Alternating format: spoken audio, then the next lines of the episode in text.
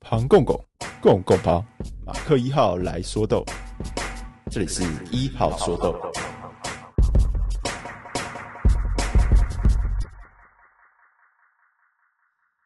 大家下午好，欢迎回到一号说豆，这是一个为各位剖析每月精品分享包选品秘辛的语音节目，不会太长，可能是十五分钟，刚好配上你一杯咖啡的时间。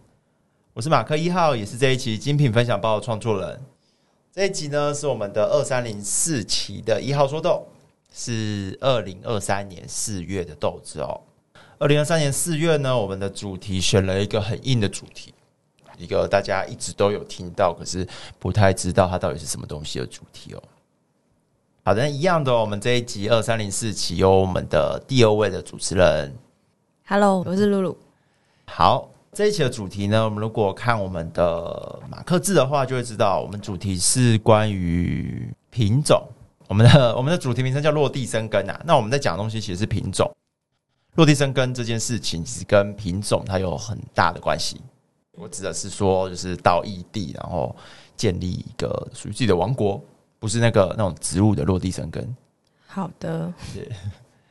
好，那大家应该都已经有就是看到我们这次的三个选品了。那这三个选品分别都是三这三个品种，这三个品种，我想大家对它们应该都不太熟悉，它们都算是比较少的品种，最多应该呃你们会比较了解的，应该会是常常看到的啦，应该会是马二选品的粉红波旁，粉红波旁应该算是比较常看到有听到的过，对对对对。那这三个选品，然后他们的产国跟他们品种之间的故事呢，我们等一下就一一为各位道来。在讲我们的选品之前呢，想要问一下我们的露露哦，嗯，对于品种这个东西，就是你你你有什么了解吗？因为我之前应该有介绍过，我是读生物的， 所以品种跟生物有关系吗？应该是说大家听到品种的时候就会想到想到物种，物这样种，对，但品种跟物种其实不一样，嗯，那就要先厘清什么是物 种嘛。没不用，只哦，要不用只要让大家知道什么是品种就好了。哦，好，什么是物种？大家应该知道。那品种的话，应该是同一个物种里面的不同的品系吗？嗯，其实不是哦， 因为其实品种跟生物老哦师一点关系都没有。但是，但是他们是同一个物种吧？呃，这当然你不同不同的品种是同一个物种啊，对啊，就是会会拿品种出来讲，他们肯定是同一个物种。我们不 OK 会讲不同的物种，不会去比较不同物种的品种。 OK，对所以不同的咖啡的品种，它们其实在生物学上，它们都是同一种咖啡，同一个物种这样子。对，就是我们常常会听到的阿拉比卡，嗯，对，阿拉比卡咖啡。哎但其实阿拉比卡这个名词，这个一定要吐槽一下。阿拉比卡这个名词，可能在三十年前，你可以说哦，这个是阿拉比卡咖啡哦，比较高级，比较风味比较好一点。如果现在到了就是二零二三年了，然后你还在跟我说这个咖啡是阿拉比卡的，就是真的想给你打下去。所以除了我们有在喝的咖啡，除了阿拉比卡这个物种之外，还有别的物种吗？嗯，有就是呃比较常见到的会是另外一个罗布斯塔，哦，罗布斯塔马克之前有介绍过嘛？对对对，我有提过，罗布斯塔就是一个比较强壮、对，产量比较高 的哼哼的品种。那它在风味上跟阿拉比卡就是很完全是两个极端，对，它就是一个比较深沉的味道，然后比较没有很轻盈的果酸香。它叫做罗罗布布斯斯塔，塔，对所以市面上可以喝到的两个物种就是阿拉比卡跟罗布斯塔，罗布斯塔，对对啊然对。后呃，以比较风味比较精致的来说，都会是阿拉比卡为主。对阿拉比卡的风味的层次变化性都会比较高，尤其是前段的果酸香、这这一个部嗯所分。以只有这两个物种。哎、其实没有，其实还有其他的，就还是有以那个如果是以咖啡来说，应该它应该是那个那个字我不太确定要怎么念，茜草属嘛，我不太确定那哦，第茜一草个科，茜草科，嗯，反正它这个茜草属啦，它就茜草科底下还有一个茜对草，嗯还有一个茜，草属，那这个属下面的就是咖啡，就是各种咖啡。嗯，然后除了我刚我们刚刚说的罗布斯塔，然后阿拉比卡之外，其实还有还有一个好像是赖比赖比瑞亚吧，赖比瑞亚，反正总之这这这些所有的所有的呃物种就是各种咖啡，嗯，他们全部都是就是在非洲这个地方，对起源在那里嘛，对对跟对人一样。对对，说所有东西都是从非洲来的。 对，那就是赖比瑞亚就相对就更少见了。哦对对，对，啊好它因为它在就是比较少见。 好，反正我们今天主要讨论的是阿拉比卡里面的不同品种，对吗？对，其实也不是，其实我们要讨论的是品种这东西，哦就是对在咖啡上的就是意义，还有可能对人类的意义是什么？因为刚刚就有提到嘛，品种跟生物没有关系，它不是一个学术学术上面或研究上面的东西。哦，嗯，这样我听懂了。好的，那我们接下来我们就直接进入我们的主题，我们就一支选品一支选品来听听看他们背后的故事喽。好，好的，那我们马上就直接进到我们第一个马克选品哦。就刚刚我们开头有特别讲到这次的三个品种，跟我们选的产地都有呃它的特殊性在。那第一个我向大家介绍就是最近就是比较热门的这个洪都拉斯，热门的点在因为我们刚断交。哦， 好，好的，好的，那其实这豆子已经在觉得因为我们都选这种国家，咖啡国家好像常常有政治敏感 性。其实也不是，是因为 因为其实台湾以前过去比较多的还留着的邦交国就是中美洲，嗯中美洲比较多嘛，所以就我们刚好就会一直遇到中美洲的国家，中美洲的国家这 OK 样子，对，没错。那这一只豆子呢，它的品种是 IH 九零，很特殊的名字哦，谁的名字会叫 IH 九零？谁？就是为什么会有一个会有一个名称叫做 IH 九零，就是它很奇怪，它不具有意义啊。通常取名嗯都会有一些特殊的意义，它可能会有自首自根，会哦来自于什么 OK，东西。对，那所以比如说粉红破盘，我记得你好像有说过粉红它的名称由对，它来，是一对个不它的对外表的嗯的哼嗯的性状这样子，所以这个就是比较奇怪一点。嗯，那其实 IH 九零它是有，它是一个缩写，它前面这个 IH 它其实是 IH 咖啡。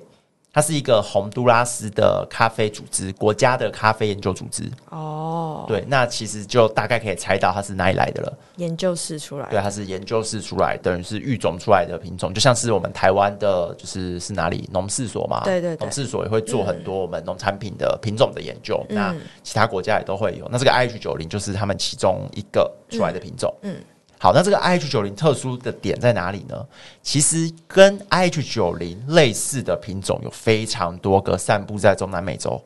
嗯那他们一样全部都是研究室出来的，他们是所以它会来叫自 IH 八九之类的不。是不是，他们各自都有完全看不出来是有关系的名字。哦，好，对，他们起源是一个很长的故事哦。嗯，它是一个混种。好，我们刚刚最前面有讲到，咖啡有两个种、两个物种，我们有可能会喝到的对，阿拉比卡、罗罗布布斯斯塔。塔，那我们这个 H 九零，它是有罗布斯塔基因的。哦，嗯它是有罗布斯塔基因的哦。那为什么它会有罗布斯塔基因呢？因为这一个品种的源头，就是他们为了要去找到、去弄出一个可以对抗叶锈病的品种。所以他们就试着，嗯他们想说，那我们可不可以去跟罗布斯塔做混种？因为罗布斯塔有很哦比较强的强的抗病力，嗯嗯嗯，对，还有很强的抗叶锈病的能力。嗯，所以这个计划的源头就是他们把阿拉比卡跟罗布斯塔做混种。嗯，那混种了之后的那个品种，嗯，那个品种到哪去了？ IH 九零啊，不是那个品种，不是 H 九哦零，哦哦 IH90 90是的吧祖先，对，那个是 H 九零祖先，可以这样讲。H 九零是后来他们把混种了之后的那一个，嗯又再拿来再跟我们的阿拉比卡又再重新再配这种。嗯，那为什么要做这件事？是为了要削弱那个阿拉比罗布卡斯的塔哦，罗布斯卡的削弱风罗味布斯卡的的基因。嗯，因为你你们配配看嘛，五十五十，然后再配一次是变成二十五跟七十五。对，对，所以它是为了要让就是罗布斯塔的基因的比例下降，因为这样在风味上才可以呈现比较多阿拉比卡的特色。嗯，对。那出来了之后的这一个品种呢，就是他们最后的结果，他们就分送给很多个国家去做测试。哦，那他们就把这些种子种下去，嗯，那分别就变成了各个国家他们各自的一个全新的品种，嗯，好，那有一件事情很奇怪，嗯，明明都种一样的种子，为什么品种名称不一样？哦，我刚以为是就是它这样配种之后又有好几个品系，然后分出去，不没是、有哦一。样啊，我刚刚的一故样啊事是这样讲的吗？哦，所以它是配了某一个比例，然后把这比例分送给大家。 对，哦，那就各自在各地。哦，我知道，落地生 根，对，没错，我还有慧 根哦。这都自己讲 哦。对，这是落地生根的这个主题的由来。嗯，那其实它也就是品种的概念。为什么一开始一直强调品种跟生物毫无关系？嗯，品种它要有意义，一定要有人存在，就是有人去选择，嗯一群有类似的性状的嗯的，可能是动物或植物，嗯那它才会有品种的概念存在。嗯所以当呃当这个研究机构它试出了这个他们混种出来的种子，然后给不同的国家之后，那这些国家会去种嘛？那他们一定不会只种一代啊，他们种了一代之后会结果，那他们会再拿这些结果再继续种下去。对，所以他们在选择要种哪些的时候，会不会做人择？会不会去挑选选他们觉得比较好的喜？欢的，对吧？嗯他们会挑比较好的，而且每一个国家的喜欢的不一 样，呃， 对，不是我刚刚我想讲不，知道 我刚刚讲的是每个国家的气候哦，不一样，适合的，嗯对对对，长得好的不一样，因为可能有一种有有一个基因，它在这个地方它可以长得很好，嗯嗯，它到另外一个国家它就长得不好了，嗯对，所以这就是这就是为什么。呃，同样的一批果实的种子，那分送到不同国家，他们最后变成了不同品种的原因。嗯，对，那 IH 九零就是在这个计划中，在洪都拉斯落地生根的其品种。中一个，对嗯那为什么会在这个计划我们特别挑洪都拉斯？是因为这个计划起头是他，就是洪都拉斯，就是这个 IH 咖啡这个组织，啊嗯对，所以就特别挑选了这个这个品种来跟大家分享。嗯，那这一次就是呃，这个庄园绿薄荷庄园雷杰斯小农，他们是一个蛮小型的庄园，就是如果在其他有大型庄园的国家来看它的规模的话，它其实是称不上庄园的。在洪都拉斯这个地方比是比较少大型庄园的，嗯，所以他们通常都是比较小型的农农庄啦。如果讲农庄，可能会比较接近就是它真实的规模的样子。那大家也就可以体验看看我们的 IH 九零它的风味，IH 九零的风味其实是相当不错的。有什么特色呢？嗯，它是一样是属于就是果酸比较上扬，果酸香气比较上扬，然后它的尾段呢会有一些呃巧克力或者是比较重烘焙的红茶感，对，它是有一个有一个尾韵在，然后有一个前段的果酸香，只要呃海拔高度不用太高就可以展现出这样的风味，所以它其实是属于那一种下限不低、上限也不高的豆子，很中规中矩，嗯，就是它不需要很好的环境，它不需要很严苛的环境就可以种出不错的东西。但你把它用更好的方法去种植，它的上限其实就大概就在这里。了解，对对对，它就是这样一个咖啡。嗯，好的，那我们洪都拉斯的这个就结束喽。我们的 IH 九零，记住它之后，如果有遇到有一根 IH 九零，就是他们是那个亲戚关系的，我再跟大家提示一下，是呃它是过去我们讲那个 IH 九零那个计划。那那个同计划其他人到底会叫什么名字啊？因为是两个英文配两个数字嘛，不会啊，好吧因为这个，因为大 家大家都会有不同的那个嘛，不同的逻辑嘛，不同 OK 国家可能会有不不同的文化，他们的想法好会不太一 样。好，对对对，好的，那我们现在马上就进入我们的马二选品。嗯嗯，马二选品大家应该就是常常看到咯，对，不粉红止波那个品种常常看到，连这个庄园都常常看到，有吗？还好， 但是你没有认真看。好，维拉产区哦，不对，是蒙大布兰寇庄园。对，蒙大乱扣庄园。那、如果只看中文的话，你可能会记不起来，因嗯，为我有时候不会写蒙大乱扣，我会写白朗峰。哦这样互换就是看不懂。白朗峰是不是有一座山真的叫这个名 字对，没错。 ？OK，那其实蒙大乱扣是就是直接翻译啊，嗯，对，那白朗峰的话就是它的它的名称。我们大布朗扣是直接音译，对，对，那白朗峰的话就是我们那个叫什么意译哦，就是、哦，对，就是不同的翻译方式，嗯嗯嗯但是它就是白朗峰庄园。那呃，如果有记住后面那一个英文，你会看到那个 Rodrigo Sanchez 桑彻斯小农，嗯，对，有记这个名字的话，应该会常常看到啦。我们之前也二三零一期就有用到他们的豆子，嗯嗯，他们就是专精复习，他们专精很多特殊处理法、特殊品种，就是擅长很多围产区的那种操作，嗯嗯，对，很厉害，很厉害的一个庄园，在哥伦比亚这个地方很有代表性，嗯。好，那我们就直接讲粉红波旁。粉红波旁这里有一个非常有趣的故事来跟大家更新一下。好，粉红波旁过去我们曾经有提到说，它是一个不稳定的品种，它是来自于红波旁跟黄波旁两个品种的，可能是它们的杂交。嗯哼，对，但是当初以为是这样子，因为它的那个粉红色很不稳定。嗯，呃，你这一株粉红色，然后你再去种它的下一代，种出来的可能不会是粉红色，好，好像见国中鬼生 物没有。 好，对，它是非常不稳定的。嗯嗯，所以那个时候就怀疑说，是不是就是它只是红波旁跟黄波旁的混种？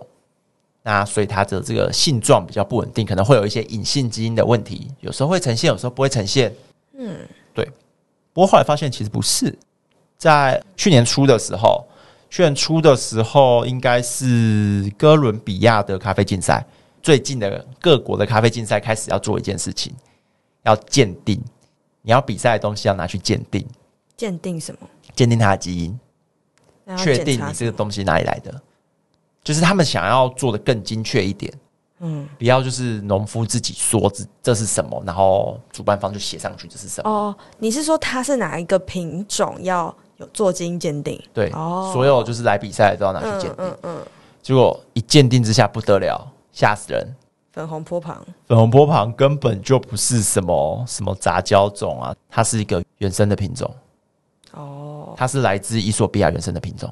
它里面有非常高比例的，就是我们常常看到的 ham room。Hair room 就是那个古优原生种的基因存在，哦，所以它很有可能根本就是伊索比亚来的原生种。哦，而且它是一个蛮古老的品系的意思。对，没错，就是它并没有去混到其他的，就是它可能跟我们常讲到的波旁或者 T P 卡去做混种。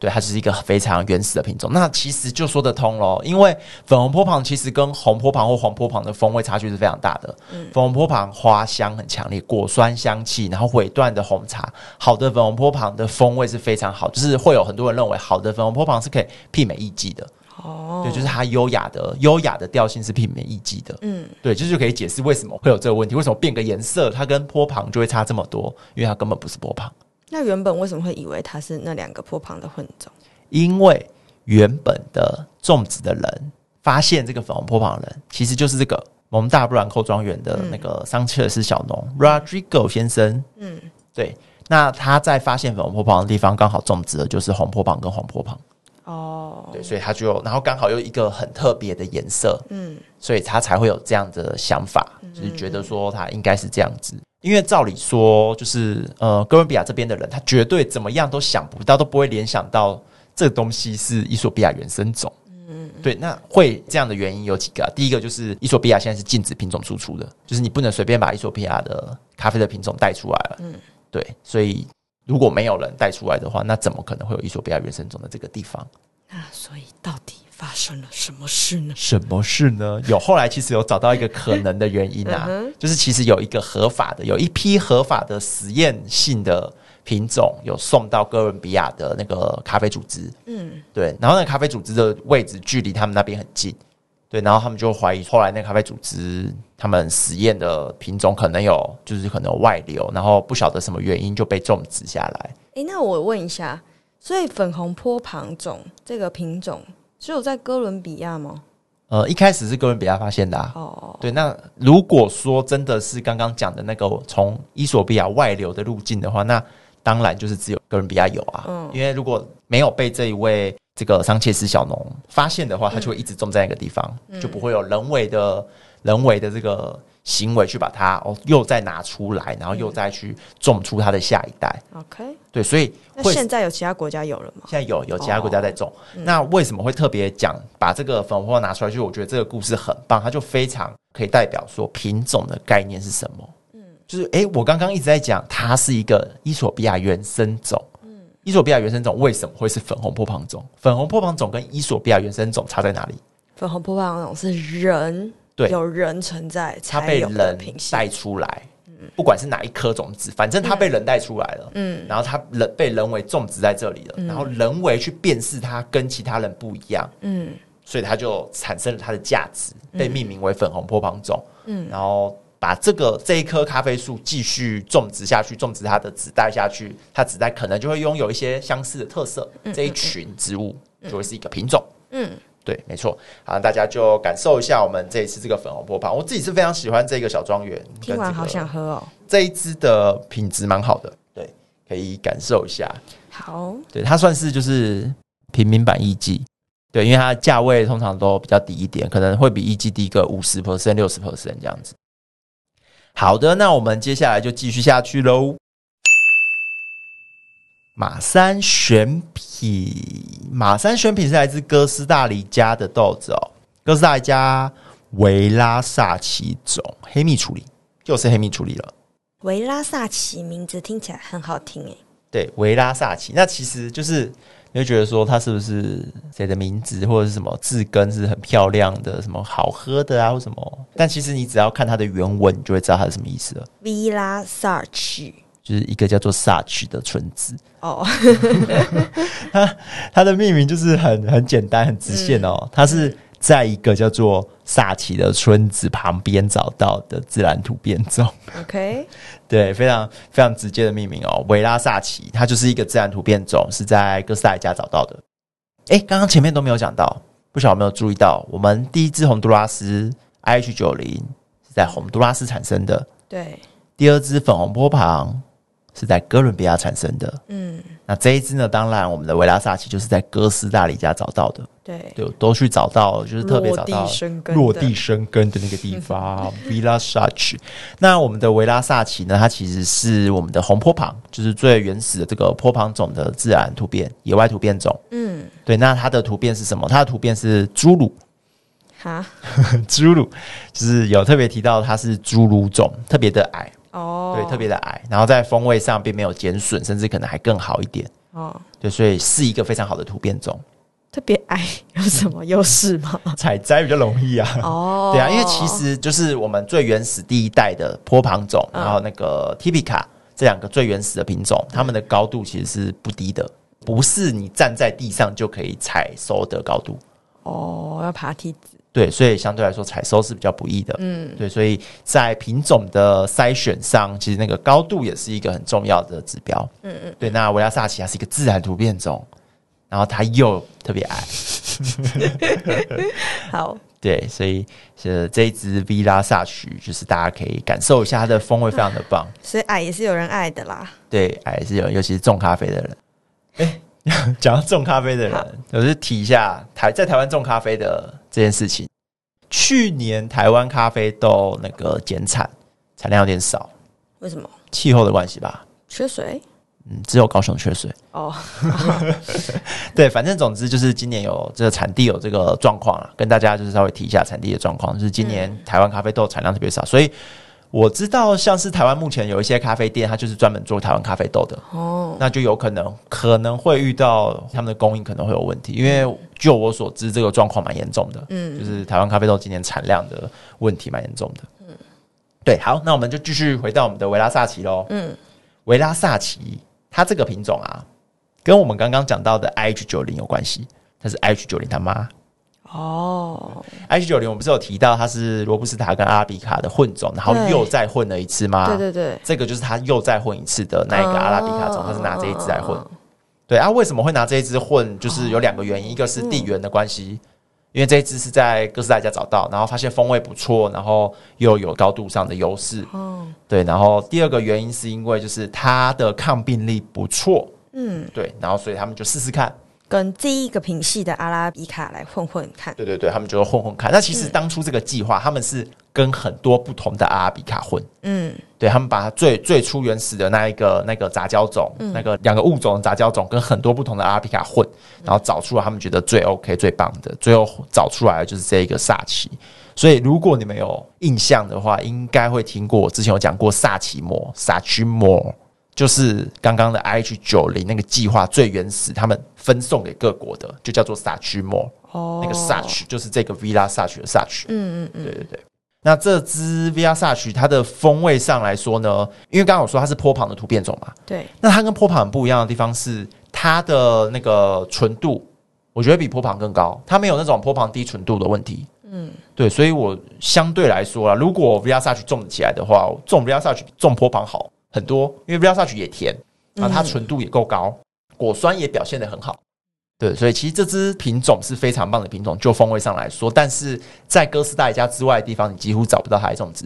不好种哦。不适应，种不起来。嗯，对，就是刚刚讲的落地生根，这是马三选品的落地生根，就是它只专属于这个地方，就很像我们马克志有特别提到说，肯亚的 S L 系列只有在肯亚这个地方种，才会有那样的风味存在，那样强烈的酸度的风味，在其他地方都不会呈现那种感觉。所以品种跟它所在地的风土也是非常重要的，搭配也是非常重要的。所以 IH 九零是只有洪都拉斯有吗？呃，我现在不太确定，但是应该是这样子，因为哦或者是它就是这里才比较有名之类的。但粉红坡旁就稍微比较多地方有，因为粉红坡旁它它跟 IH 九零出现的原因不太一样。嗯嗯对，IH 九零它是因为这个计划，然后分送给各国去做实验。嗯嗯，那粉红坡旁它是突然找到的一个新东西，所以就会有人去跟他购买这个种哦嗯子，嗯嗯试着种种看。嗯对对对，所以会是不一样的。好，好的，那我们很快就讲完我们这次的三支选品，让大家就感受一下他们的风味上跟他们的产地之间的的关系。那其实这一次二三零四期，也就是我们精品咖啡的一个很重要的重点，在讲就是我们喝的其实是风土，哦、就这个品种只有在这个地方你才喝得到这个味道。对，所以就是精品咖啡都会去讲它在哪个国家、什么产区，对对对对，就是你你必须要喝得出来嘛。我觉得就是这个东西啊，有些人会觉得说讲那个东西，那真的喝得出来吗？有没有这样的？我觉得就是我们我们做咖啡的，就是要特别去找你喝得出来那样子的味道的，才会更有让喝的人更有那种感觉，嗯而不是就是一昧的去强调说。各种咖啡都特别去讲哦，它是哪个国家的、哪个产区、哪个庄园啊，什么讲的好像很厉害，而是你要真的让喝的人喝到它的不一样。嗯就是不止看到，你也要真的喝到它的不一样。嗯，那现在我们的露露就正在喝我们这支马三选品，嗯，怎么样？你觉得这支马三选品我来啜饮一口， 太小力 了，太小力了，我不会那种专业错，我只会这种错。没有专硕就是够大声就好。嗯我觉得它的柑橘味一开始进去的时候很明显，嗯，前段果酸这个跟波旁是很一样的路线。喝完之后我好像突然有一点这种黑醋栗的感觉，但是我觉得黑醋栗我不是很明确知道它是什么感觉，因为平常不会吃黑醋栗，只会吃黑加栗。黑加力其实就是黑醋栗，可是就是它，它不是一个，就是你知道，不是纯的，嗯，然后最后会留下可可的那个甜感，嗯，它后面有一点巧克力的，它的回甘会比较接近对对对巧克对，力的而且是很感觉后，面才会出现对对对它会一直这个而可可的感觉，且它会一直留在嘴巴里。没错没这个错，这个是就是传统波旁比较不会有的那个风味。嗯，葡萄干我好想我再喝一口，可能太久没吃葡萄干了，好的，没关系的，大家再感受看看我们这三支选品，就是分别是有什么特殊的地方哦。嗯嗯，好，那我们快速的跟大家介绍一下我们这一次的奢侈选品哦。这一次奢侈选品，我们拿的是一支很有趣的豆子，它是艺妓，那它是用特殊的发酵法，它是橘子发酵。哦，橘子发酵是什么意思？什么意思？ 就是把我们的果实采摘下来之后呢，跟我们的橘子、果肉、果汁一起浸泡。这时候会发生什么事？不是泡一泡它就有橘子的味道哦、不是吗？不是，这这到底是什么意思？我觉得很奇怪，嗯它跟腌泡菜一样吗？当然不一样。啊， 那那对到底是怎样？生豆它会因为浸泡有橘子的味道，我打开的时候超浓的，就是嗯打开然后就橘子味道这样冲出来，来自哥伦比亚的橘子。嗯，对，但是它实际上要做到的事情，并不是让它泡进去橘子的味道，因为这个味道你泡进去，在烘焙的过程它就被烘掉了。嗯，因为我们烘焙会到达两百度以上，这些味道是不可能就是存在的。你喝到的那些咖啡味道都是很大分子的化学物质在高温的情况下裂解，然后再产生的，而不是它本来就存在那边的。它如果本来就存在，就会在烘焙的过程中被烘掉。哦，对，因为烘焙过程温度是很高的。嗯，对。那他做这件事的目的，其实是为了要进行额外的发酵，更多的发酵，去尝试更多不同的风味的产生。那发酵是什么？发酵其实就是你把假设我们做日晒，嗯，日晒是不去果皮、不去果肉，直接放在那边晒干嘛？嗯，晒干的过程中，是不是会有它的果肉、它的果皮，然后它的果胶层里面会有糖分？对，然后会在自然的环境中产生一点点发酵，就是被微生物作用，嗯，产生一些额外的风味，嗯，对不对？可是发酵的原料是什么？生物老师，糖，糖，是发酵原料是糖嘛，嗯，所以发酵的程度越重，代表这越豆不子甜会越不甜。它对它真的会有这样的状况哦，哦，就是如果你是在呃过去的思维 里，我们直接拿咖啡豆做发酵，嗯，就会有这样的情况。我发酵的程度越重，喝起来实际上你舌头感受到的舌头的甜哦，不是闻到的嗯甜，舌头的甜就会越少，你就会觉得尾段稍微有点空洞，所以很香很香的豆子。意思是我利用橘子泡在那里，然后微生物发酵的时候的原料会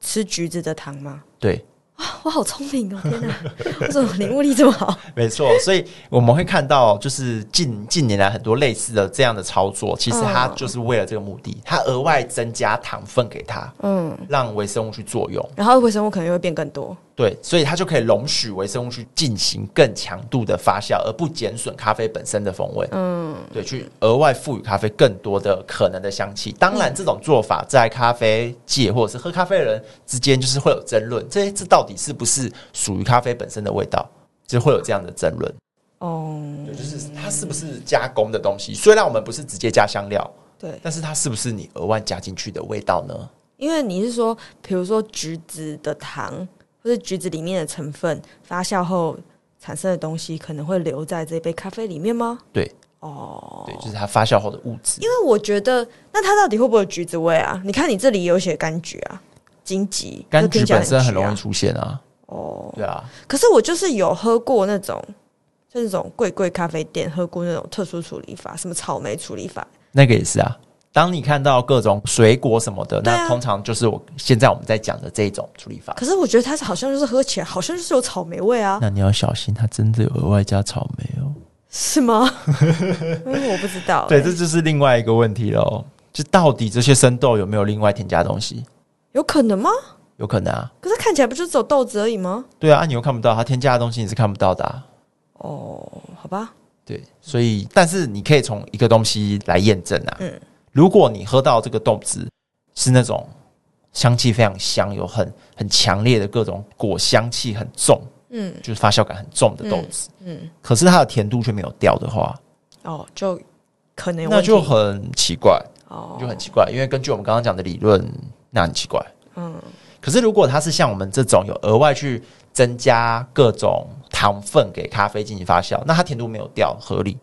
正常，而且它在处理法上就直接告诉你了，我加东西啦，我不是加香精啊，我加东西了。我加东西给它发酵了，哦那它发酵出什么？哦就是你愿你愿不愿意接受嘛？你要买你就接受啊。哦，所以就是我如果闻到这样子的风味，呃，闻到这样风味的时候，我就是去看它的处理法对是不是有这种特殊处理。如果是有特殊处理的话，就合理；对，看它如有果没有的另外话加东就西。很奇怪。对，有 OK，呃，最近几年比较风行的是这种加入糖分给它。嗯嗯嗯那过去有一些是那个就是泡橡木桶，橡木桶浸泡，嗯，对不对？那种也是，因为你浸泡过橡木桶之后，你烘出来有橡木桶味道，那其实也合理。所以其实就是去看它，我觉得这种事情就是看它有没有揭露这件事情 哎、。我我也觉得很奇怪。所以泡橡木桶的话是有酒在我的咖啡里没有面啦那那那那个是又是怎么样？酒酒使用过的橡木桶，对，那个橡木桶是酒使用过，所以那个为橡什木么桶那个味道都会是出酒现类的在香气？咖那啡你里泡进去以后，它就会泡进咖啡里啊。所以那个就是一个渗透，就是像在腌泡菜这样的感对觉。对对对对，那个就是。哦，那那个就真的是一个额额外的呃，可是通常那种都会另外再加上厌氧发酵，就是我们刚刚讲的发酵，但是它没有加糖，所以如果是过橡木桶的，它就是会有酒类，会有它过的那个橡木桶的味道，然后再加上厌氧发酵的味道，然后甜度会掉，嗯，因为它没有额外加东西，所以甜度会掉，嗯嗯嗯，对，所以重点是。就是它有没有揭露啦？我觉得关键就是有没有揭露。如果它揭露了，那就看你要不要喝。嗯嗯嗯。就那如看果你喜欢什么，消费者喜欢什么。对对对，没错。那大家就可以感受一下我们这一次的这一支艺伎，用橘子发酵的，最后是日晒处理的豆子哦。嗯，好的。那我们四支豆子都结束喽，我们就先休息一下。进广告，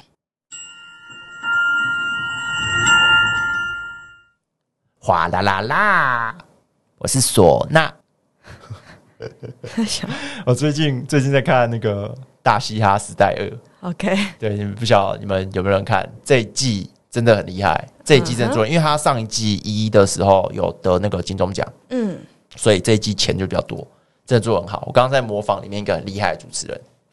哦，对对对，好，大家就是可以去看一下，他们刚结束冠军刚出来，真的很强。好，好，那我们最后就跟大家讲一下讲品种，然后我们昨天刚好看到一个新闻，觉得很好笑，但其实它不是品种，它是种，它是我们生物学上有意义的物物种种，对物种，它是在讲蛤蜊。你们在吃的蛤蜊，你们有怀疑过就是它隔离隔对，你要打字的话，你打不出来的话，没没问题，因为要打隔离才才打得出蛤蜊。对，对，那这个蛤蜊它到底是什么？它是不是全部都是同一个物种？它是哪里来的？你们有没有想过这件事情？你们在吃它的时候感考虑过它的感受吗？没有啊。昨天的新闻是什么？露露帮我们讲一下新闻。新闻说什么？新闻是这样说的哦，他是说不知道契机是什么，反正就是有人突然把蛤蜊，就是我们平常养殖的农民呃在养殖的蛤农事蜊，所吧？农对农事所。哎、是哪一个？反正就是有人把它拿去做基因的分析，对对对，然后就发现诶，它好像是一个新种， 然后就发表了 发表了新闻，诶，它它是一个新种哈，蛤蜊的哈，对，就是很突然的一件事情。这件事情它其实是这样的，它好像是它是那个不晓得是农事所做的，还是海还是海洋的，不晓得是什么，反正是一个政府的单位研究单研位，究单位然，后有人委托他进行就是蛤蜊的繁殖。嗯他其实他的工作不是要检验它的 DNA， ，OK，他只是顺手做一下， 他只是想说我来确定一下，顺手做一下。新闻是这样写的，嗯，然后一做下去不得了，诶，怎么这个东西其实不是他们想象中的东西？嗯，对。那这个东西呢，其实就是他们发现我们长久以来吃的蛤蜊，过去我们以为是来自就是日治时期日本人从日本引进的蛤蜊，因为有这条有这个记录，就日本人从日本引进蛤蜊在台湾养殖。嗯，而且是丢到河里面，对，就是让它去做一个就是野放，就到处都是，所以大家就觉得说，哦，台湾现在的蛤蜊全部都是日本人带进来养的，嗯，就一直以来都是这样子，嗯，那直到这个研究员就是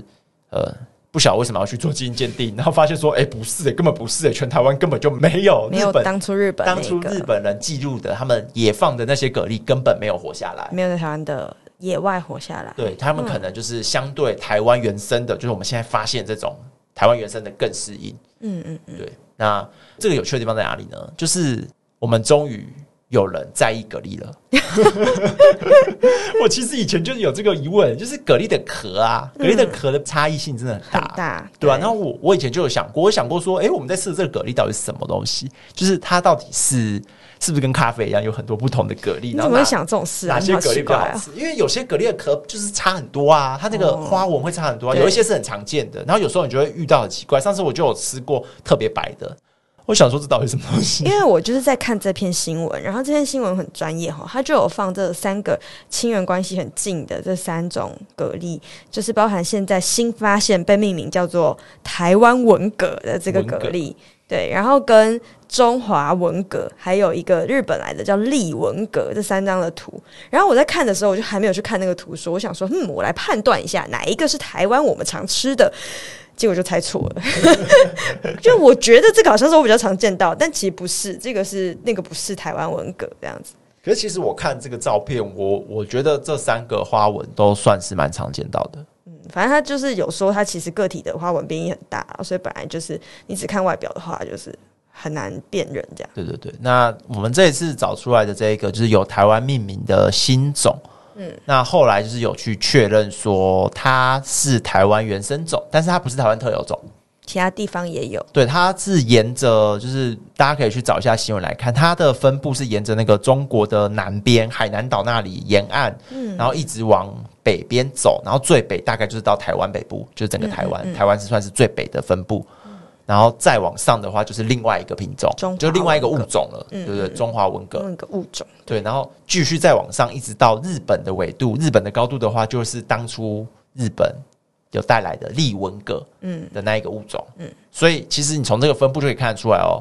利文蛤根本不可能到台湾来养殖，对，对，因为它肯定是适合比较高纬度地区，嗯，对，所以它到台湾来，它是一定没办法跟台湾原生的这个台湾文蛤竞争。嗯只是那时候日本人可能不知道这件事，他不知道台湾有原生的，或者他们觉得他们的可能比较好吃， 对，之类的，对他们可能不晓得这件事，所以这是一个就是阴错阳差、误打误撞啊。蛮有趣的一个对，所以新大家闻，大家之后在吃蛤蜊的时候，你就可以跟他打个招呼，研究一下它的花纹。就你就会跟别人说：“哎、你知道吗？这台湾文蛤台湾文蛤， 跟我们讲台湾黑熊一样，那样子，我们是台湾文 蛤，台湾文蛤，然后一口把它吃 掉。因为它的那个种小名就是台湾尼卡，这台样湾尼卡，诶现在总小名还是拉丁文吗？应该是吧？哦对啊那你就要用拉丁文发 音。对，没有人会。 好的，那我们这一集其实就是一样是超时很多，跟大家讲完我们二三零四期，耶耶、太棒了，休息了，大家拜拜，下个月见，下个月见，啵啵。拜拜。以上节目由马克不是咖啡店自制赞助播出。你可以在 Spotify、Apple Podcasts、KBox、s o u n 等等的 App 上找到马克不是咖啡店的最新节目。马上订阅或是关注，让你的每一杯精品都有咖啡是透过声音随时在旁。哎如果没有使用以上 App 的习惯没有关系，追踪马克不是咖啡店的 Line 就可以获得最新的商家资讯通知啊。